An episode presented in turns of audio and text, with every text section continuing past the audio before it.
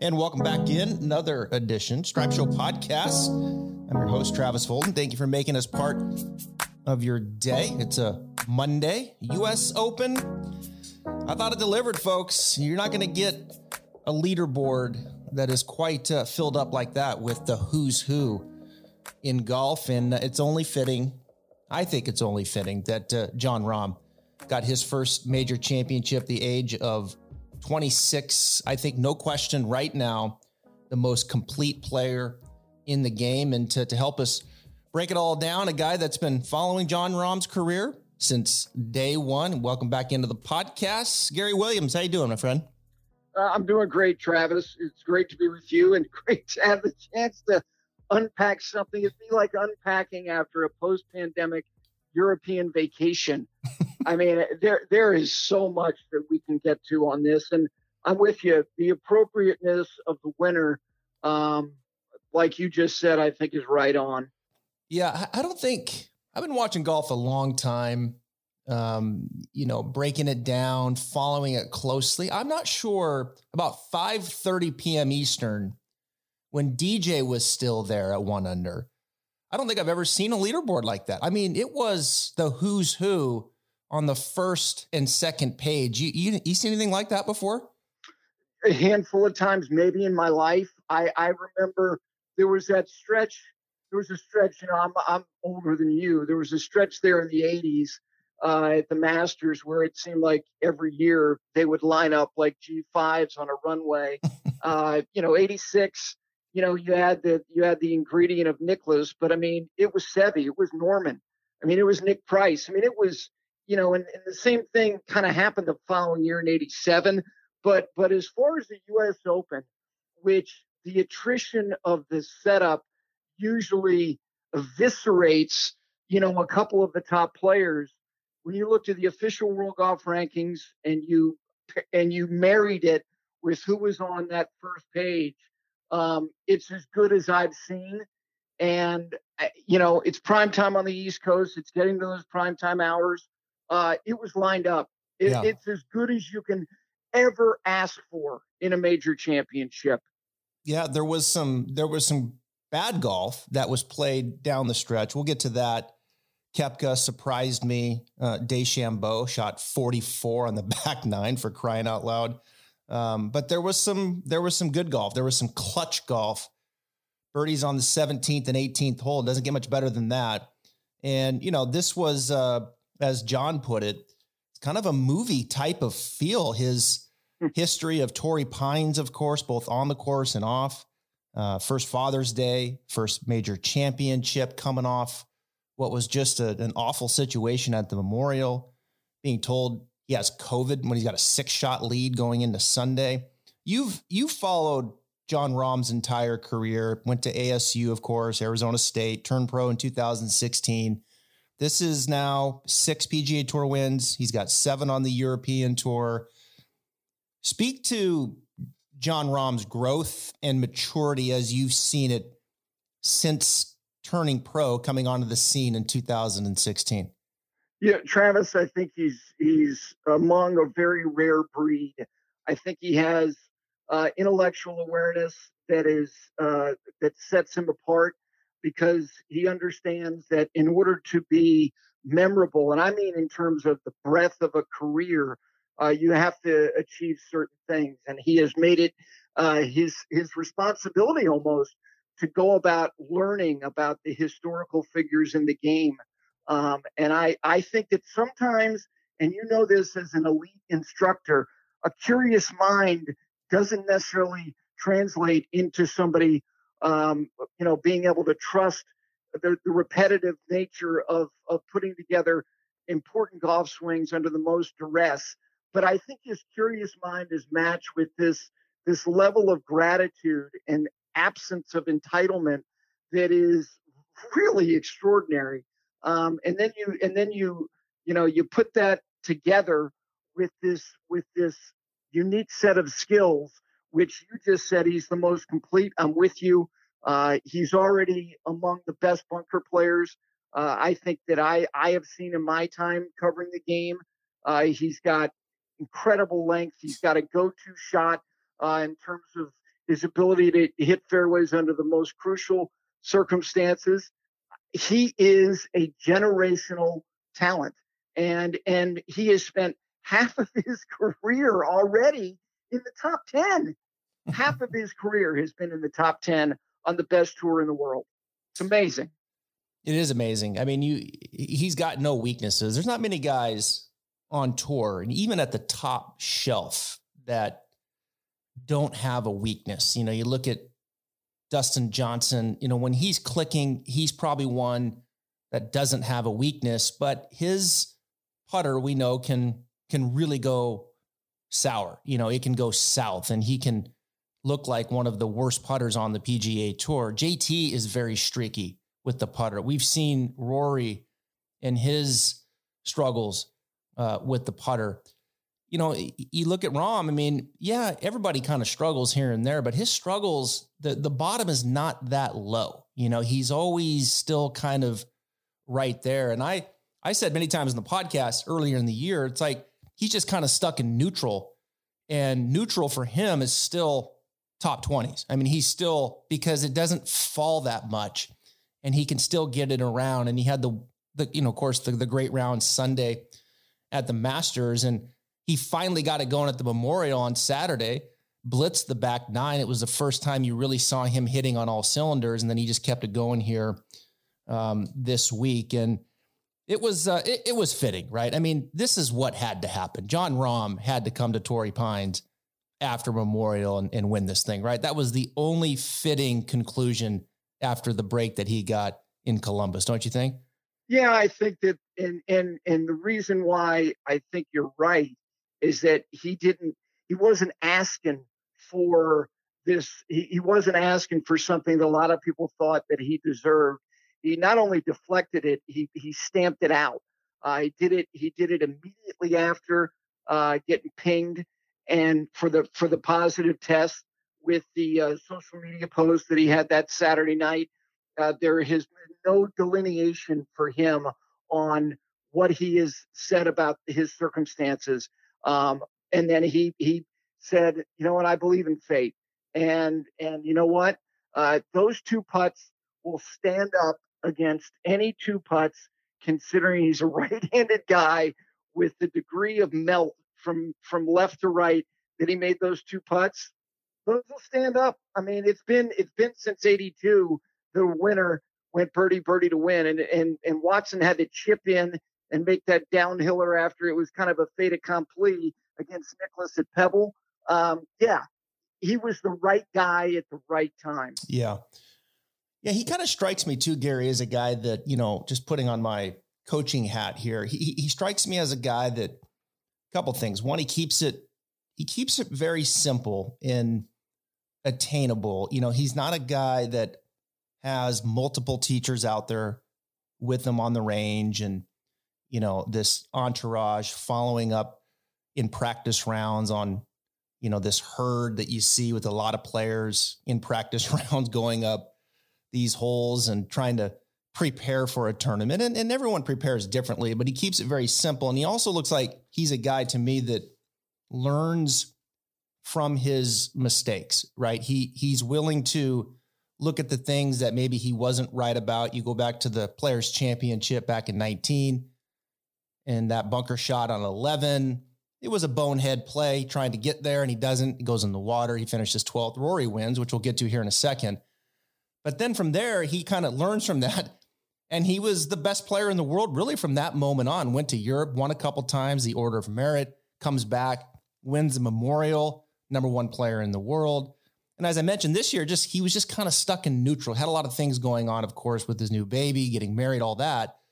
Uh, but he just kind of strikes me as a guy that has a lot of self awareness and just kind of understands what's happening and learns from mistakes, and then just incrementally continues to get better um, with this with this maturity and with this growth. And I think we're really just at the beginning here of multiple wins and major championships. It's easy to say that, right? When someone wins, oh yeah, he's going to win a lot more. But this one with Jon Rahm, he's the complete deal. There's more to come, don't you think? Yeah, there's there is more to come. Uh, I don't think that you could. Uh, you don't you don't look at his game and say he's best suited for one particular major. I think he's I think he is equally suited uh, to put it together any of those four weeks. And the, the thing that that you know you were talking about, you know the, the way that he goes about things, there is a there is no he has he has no hesitation from think box to play box. And and there are very few guys I think at the highest level of the game who possess that. I think DJ, by and large, uh, has that in his arsenal. I think Koepka uh, is possessive of that. I think Rory used to be, uh, but there is there is a commitment that he has that um, that comes from keeping it simple, and he goes from um, game plan, thought of game plan to execution of game plan in in in two beats, and that is not only is it refreshing to watch, uh, it, it it shows you that that you know what I, I'm going to do this, and I'm going to do this right now. And there is an absence of fear or thought when he gets into the play box. That's special. Rapsodo mobile launch monitor. Improve your golf swing today. Pro level launch data in the palm of your hand. It is very accurate within 2% of a $20,000 unit. The Rapsodo MLM app automatically tracks stats and stores video with Shot Tracer, helpful for club gapping and understanding true distances for each club. Rapsodo MLM provides immediate feedback, data, and creates a better practice environment, not mindlessly hitting balls. Extremely portable, cases about the size of a rangefinder. And you know what? You can use it both indoors and outdoors. I love this launch monitor. It's the Rapsodo mobile launch monitor. Check it out at rapsodo.com, R A P S O D O.com, rapsodo.com. Yeah, well, let, let's go to Rory here next. You mentioned him, and, you know, the struggles continue here, you know, on the back nine late on a Sunday. I, I was listening to him talk to the press, and for the most part, he was he was very positive about how he thought he played in control. But he's very much in the championship when they make the turn. He, he pars 10 and then makes a silly, just silly three putt uh, on 11. And then he makes uh, he makes double on 12, right? And when we're talking like a little vanilla chip, probably the easiest short game shot he was faced that you can have. Um, actually, I think that was on 14. He ended up getting that one up and down, but it wasn't a good shot. There were no. there were multiple situations here. You made the double, you got the bad break in the bunker. But there were multiple situations, Gary, where you're looking at Rory and here he is down the stretch again. And I don't know, he, is it is it that he just loses focus? To me, it looks like just there's these still these mental lapses, but are we getting into a situation here where there's some anxiety here and there's some nerves happening and Rory starting to get in his own head here, as this is not the first time we've seen it. I, I think I think those things are applicable. I, I, do believe that there is a there is an anxiety, uh, and I think the closer he gets to the hole, uh, it manifests itself, like you just said. And I would even go back to to, to the ninth hole uh, because he he left himself a very straightforward little chip, uh, and and wound up just you know blowing it past the hole, was above the hole, had a tentative birdie putt. You got to be below the hole, and that doesn't require something, some deft touch that that is you know reserved for just a handful of players in the game. The other thing is is that if the other areas, like he missed, he missed three putts inside of 12 feet on the front. His lag putting was very good. He made the one long putt early in the round that you're going on the fourth hole that you're going, all right, it's, it's on. It was on. But if if at those times that you're not making those particular, you know, really important little shots in small ball, you have to be able to rely on your greatest weapon. And his greatest weapon left him on on on nine where he didn't have a chance to reach it in two, on 12 where he had to where he had to play from the, the gunch on the left side and wound up getting himself, you know, buried with a downhill lie and made double. See, that's the thing is that if if one area is not going to stand tall, then your greatest weapon has got to be the thing that balances it and gives you the equilibrium. And he didn't have that. And I think that the vortex that he's dealing with to break back through is getting thicker. And we feel it. You felt it. I felt it. Golf Twitter was feeling it. Um, and I think it's a real thing. Yeah, I do too. I think it's it's only. I agree. I think it's just building now, and I think at first, I don't know if you could really sense it as much as you can now because I, I am with you there on the back nine. You you could just sense it. You could almost just I don't want to say expect it, right? But that vanilla little chip shot up the hill, like I'm thinking to myself, this is this. I wouldn't be surprised. You know, 12 feet short. The shot that you hit on nine, right? He he, he got it above the hole, little vanilla pitch shot. Again, had a good lie. I mean, you say vanilla around Torrey Pines, and you're thinking, well, nothing's vanilla around there. But these were these were pretty good situations. He had green to yes. work with. It was in the first cut. The ball was sitting up. The greens, um, you know, let's face it, they weren't like, you know, crazy lightning fast. I mean, pitching back up the hill, everything was in his favor to get those balls close and, and just nothing came easy. But yet, earlier in the week, you saw some really good short game shots where I think he was probably a bit more freewheeling it and it put him in position. Yeah, this is you know there's the, the, there's the technicality that's improved i think with pete cowen he certainly seems to be moving in the right direction again but I think the mental state now, late in these major championships, I agree. I think the noise in his head is just getting bigger. There's a certain level of anxiety there. And it's going to be interesting to see if he can if he can move past that because he's certainly going to have to when you got guys like Jon Rahm playing the way the way that they are down the stretch, Bryson the way that he can hit it, and then of course there's Brooks Koepka major championship, and he's making a run. I want to ask you about Brooks and I want to ask you about Bryson. Of course, you know, they've had a, a thing or two to say to each other over the last couple sure. weeks. Bigger surprise, though, of those two. Koepka, bogeys two of the last three, including 18, which I was shocked. Uh, the par five. He shoots 69, though, T4. And then, or is it Bryson? 77. He shot 44 on the back nine to fall to T26. Bigger surprise as far as the collapse there, Brooks or Bryson? I, it, it's Bryson just because of the how how sensational um, it was. It, I mean, it was on full display. I mean, it was, uh, you know, those are rare things. And, and I thought, you tell me how you felt as all these players who got themselves positioned, making very few errors, and you can add Collin Morikawa uh, to to that list. I mean, even Paul Casey made the cut on the number. I mean, he all of a sudden he touched contention and then he went in the other direction. But of all those players who got themselves lined up, he was making zero mistakes, had played 30 plus holes without making a bogey. And then when he makes one on 11, I thought he was going to chip in. You know, he's right of the green. That almost went in. Mm-hmm. So I thought that he was, I thought he was going to win the golf tournament with two hours to play. I, it, it, it's not that I didn't think that Brooks didn't have a chance you know, he makes the he makes a mistake on 16.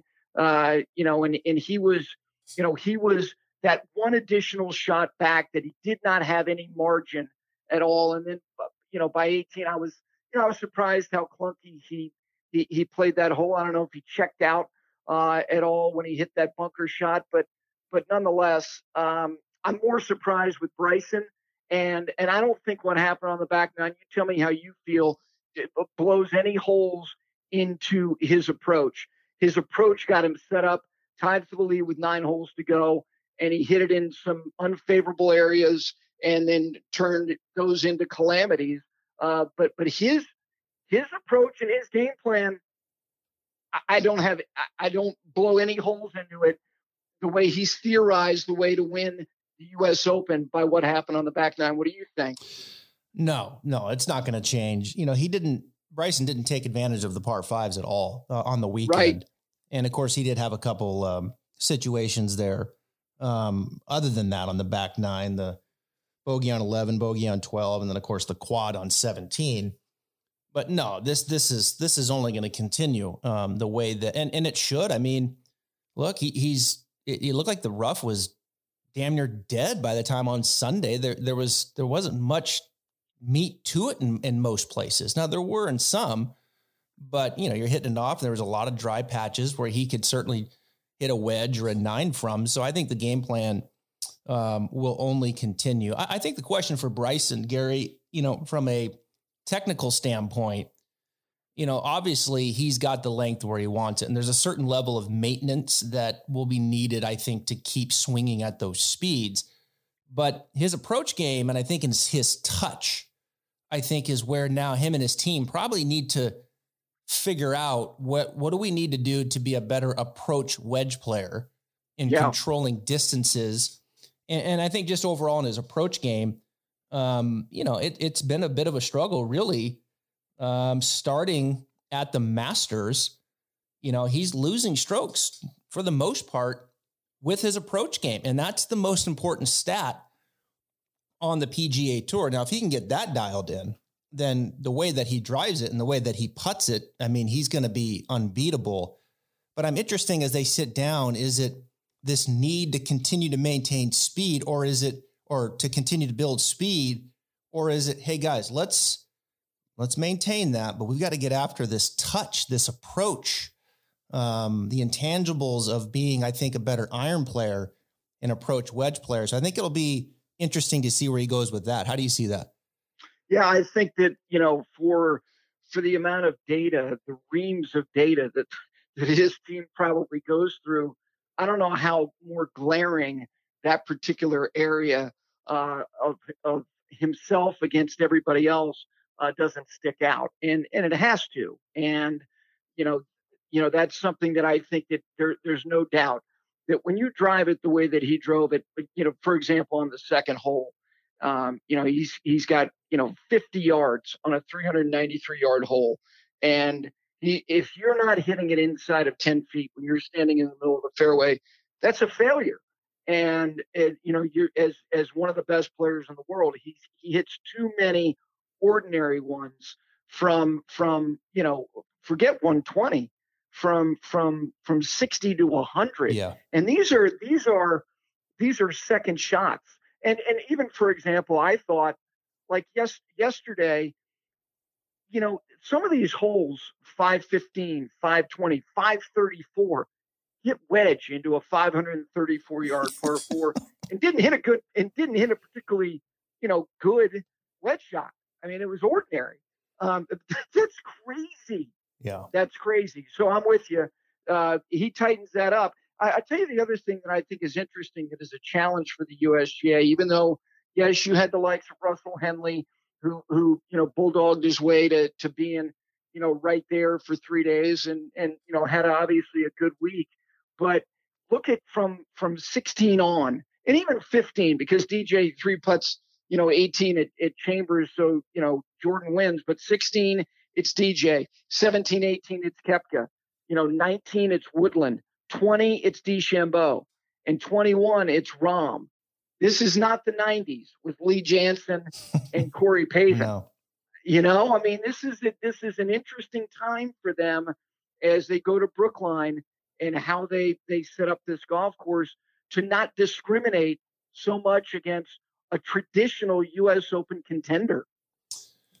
I think that's a valid point. Yeah. Yeah. And even in the, our shows that we do, you know, for gambling, it was, it was like, it, it almost, we were talking like, don't overthink this one. This is a power major championship. Like, and, and, and we referenced the same names that you just did. And, and that list is very short, right? As far as, these are the guys that can overpower this type of golf course. Now, I think I don't think Rahm overpowered it. I think he had the more complete game. But yeah, the distance yep. is certainly noted for sure when it comes to the US Open. You know, which is a good segue now to I know you're on Twitter some. It, it, it's probably for you like it is me. I have to take it in doses. And you know, because it's easy to get on there and just start firing away of all your complaints. And there is a bit of a herd mentality, a Twitter bros, as I like to call it, where they just one chimes in and then they all dig in. And, you know, there was a lot of complaints, Gary, about Torrey Pines, a lot of people talking yep. about, yeah, it's too bland. It's, it's too boring. a lot of complaints about the coverage, too many commercials, not following along with the golf, show this person, show that. I mean, it, there's a lot. It's it's it's it's pretty loud out there. You know, for me, let's let's talk about the course. You know, I don't think Torrey's the best course in the United States. I think it's a very solid course. But I look at and I'm sitting there and I'm thinking to myself, I'm watching this leaderboard coming in. I think the USGA and the way that they've been going about things over the last 12 years, they've taken some bumps. You know, they've they've had some spills. And, I, and the US Open to me, Gary, it doesn't it there it went through a stretch there where it didn't feel like the US Open when I was a kid. To me, the US Open was number 1 for me when I was a me kid too. growing up. And I think they fell off of that. I think they lost their identity. I think they've kind of gotten back to their roots and I think this was another positive step forward. Torrey Pines was fine. Look at the leaderboard down the stretch. I think NBC does a great job with it um, in the way that it's kind of produced, taking us back to our youth and re-energizing that um, a little bit. So I, I feel like it was a positive from that standpoint. But yet, a lot of Twitter and these Twitter bros, man, they're jumping on. This course sucks. The coverage, da da da. How do you see it? Uh, I think the golf course is uninspiring from a, from a, a, a, an optic standpoint. As somebody who's just watching, I've never never been there. I've never played the golf course. Um, but but you know, a lot of this has to do with you know the theater that was created in 2008. Uh, you know, they I, I have pretty vivid memories of that week. And and you know, outside of him, I don't know how riled up people were getting for Robert Carlson. Um, but but you know, Tiger, because of those those just iconic moments, he pulled the sled. And so it's like, okay, we win, we win. Torrey's a winner, and and yeah, there's nothing you can say. It's one of the great, most memorable U.S. Opens you could ever have. So I was very curious to see how you know they validated the skin. Well, in the absence of Tiger, what they got was that the top players in the world lining up with nine holes to go and you sprinkle in the, the, the, the, great U.S. Open stories that you hope to get, that everyone gets romantic about, like you know, like Richard Bland and and even a Russell Henley and you know even Guido for that matter, yeah, uh, who's now going to be in the Masters. Um, I think that the, the golf course and the setup that was permitted uh, to to be undertaken by the USGA, they proved that that Torrey Pines works. Now, again, does it does it wow me? No. Is it on my list of places to play? No. But it won again. It mm-hmm. it you you it's undeniable. And I think what's going to be interesting, Travis, is when they go to LA North in a couple of years, uh, in 23, that is going to be very boutiquey for all the challenges that came with Merion in 2013. LA North is right there. I mean, that is, I mean, you're t- you're taking a right off of Wilshire Boulevard. I mean, it's it's it's right in the heart of Los Angeles, and I think it's cool that it's going to happen. I, I, think that there's going to be some infrastructure issues. I, I but but if that place holds up and that's you know checks the winning box, I think the, the pardon me the USGA is then in an interesting position to where are they tightening the reins on their rotation? Are they going to feel the responsibility of the public facility or the municipal golf course uh, to be in that rotation over the course of you know a 10 year period? I don't think necessarily that they they're they're thinking that way. And then as far as the coverage, I think we have to remember something. You like me carve out a lot of hours to watch this, as does Twitter golf. And when it's time to pick up a pitchfork, boy, they're ready and they're ready with their torches uh, to pounce. Not everybody's watching 12 hours of golf, you know. I mean, and and th- are there are there things that I would like to see improved on a on a broadcast? Sure, you always want to get better, but I mean, I think we got to remember these people are watching 10 hours of golf. Mm-hmm. I mean, and here's the other thing about NBC or CBS or ESPN this is a business that they have to sell inventory and they've got a partner in the USGA. And for anybody who says, well, you know, Fox was footing more than half the bill, okay, so what? You know how much money these networks have hemorrhaged over the last, you know, year and a half because of this pandemic. I mean, this, this is an opportunity. And and I uh, there were shots that I wanted to see that I didn't get to see, and it's not perfect. Um, but I I'm not going to pick up a pitchfork every time that a shot is plausibly live. This is one of the, the, the more challenging sports to cover, uh, and and anybody who says it isn't has never been in a production truck when the box has been hot and the light goes red. It is really really challenging. Yeah, I, you know, it just feels like and I don't know this to be true, you know, obviously to broadcast the PGA Tour is not a cheap endeavor and it's only the price for that admission to do that is only increasing and it it does feel like maybe the combination of that with the lingering Fox situation and contractual stuff that they had to pay for you know it does feel like the commercials have just been a little bit overloaded so I don't know what I, the balance I, is. No there. doubt, no doubt. Yeah. I, I, I I agree with you um, that there was there was commercial inventory that seemed like there was an, an overabundance mm-hmm. of it.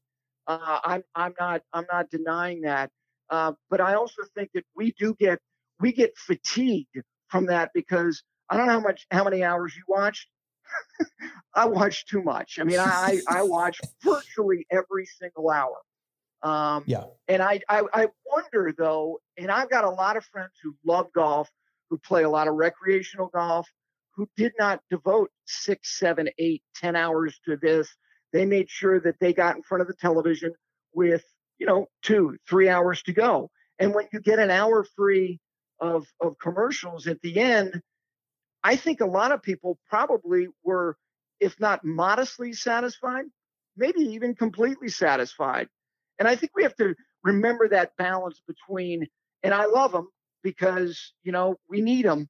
We need these people who are, you know, waking up and putting on live from, and they're not going to sleep until Rich Lerner says, and we're proud to be live from the US Open. And that just puts a bow on 15 hours of golf consumption mm-hmm. for for golf Twitter.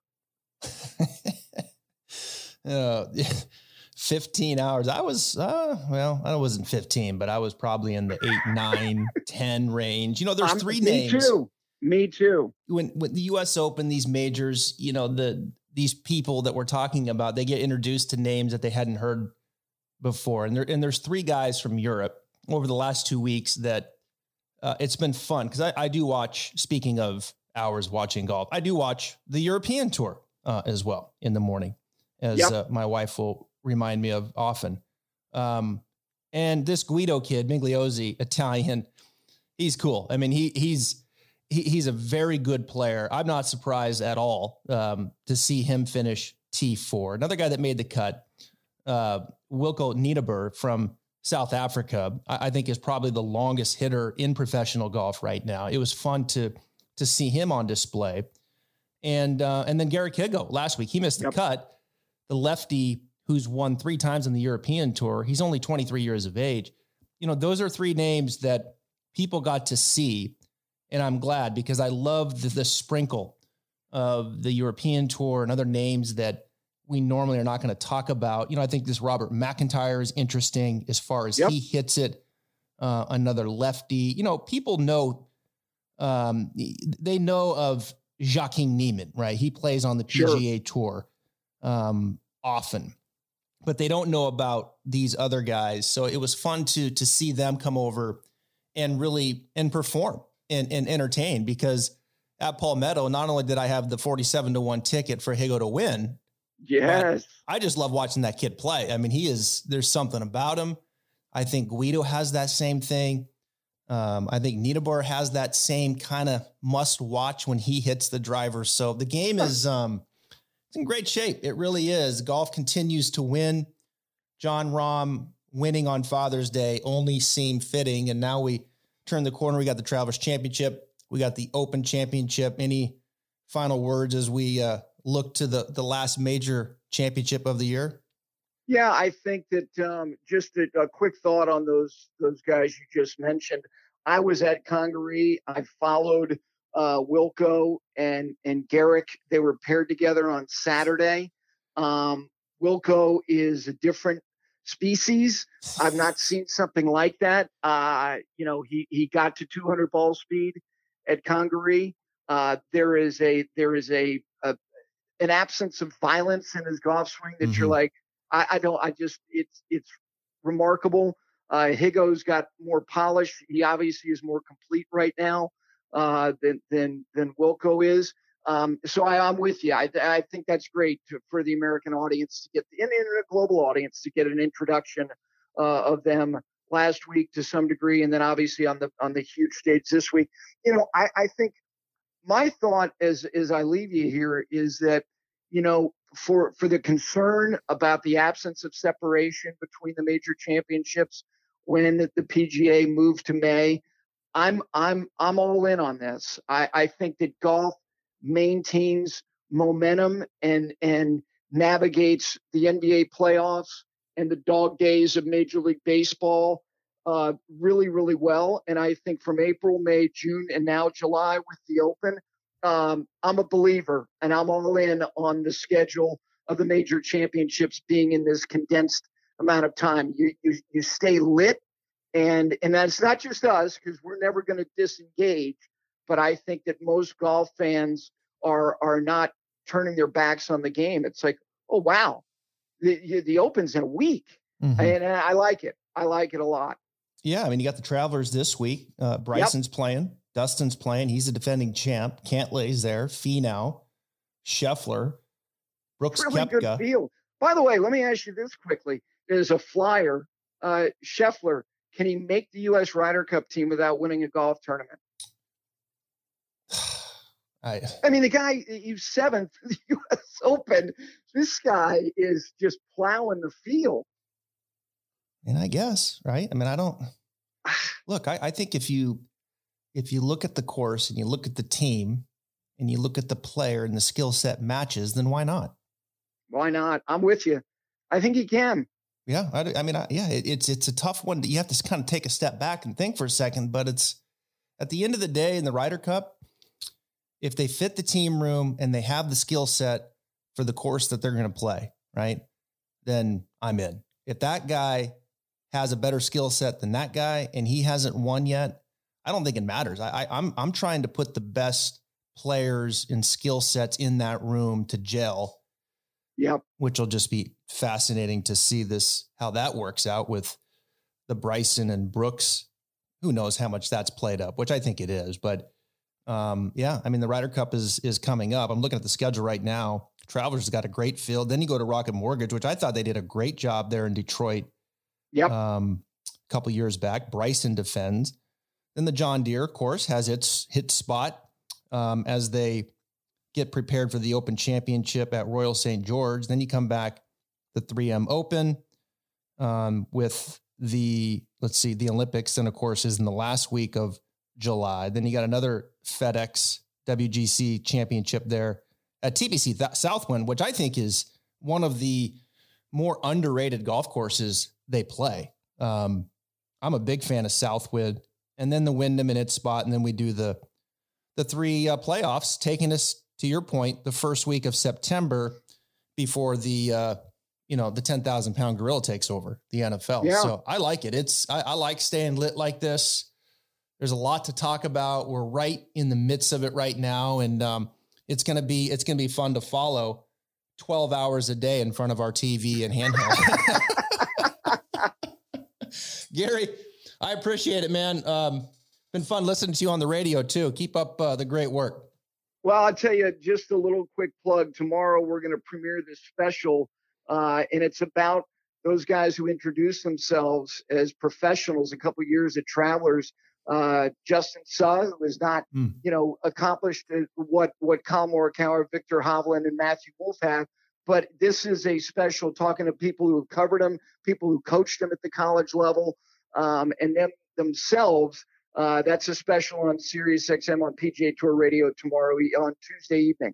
Uh, look forward to that. It's been fun listening to you there, and thanks for uh, coming back on the podcast. I appreciate it. Thank you, buddy. Okay. I just want to interrupt this interview real quick and give a shout out to my friends over at OnCore Golf. OnCore provides some of the most cutting edge technology in a golf ball that I have ever seen. Their team in Buffalo, New York is changing the script of golf technology through their perimeter weighted designs, which offer players enhanced accuracy and control for every shot on the course. With their award winning Elixir and Avant 55 golf balls, they are transforming the game for players of all skill levels. Visit oncoregolf.com backslash Travis Fulton for more details about their products that are revolutionizing the game. Now back to the Stripe Show.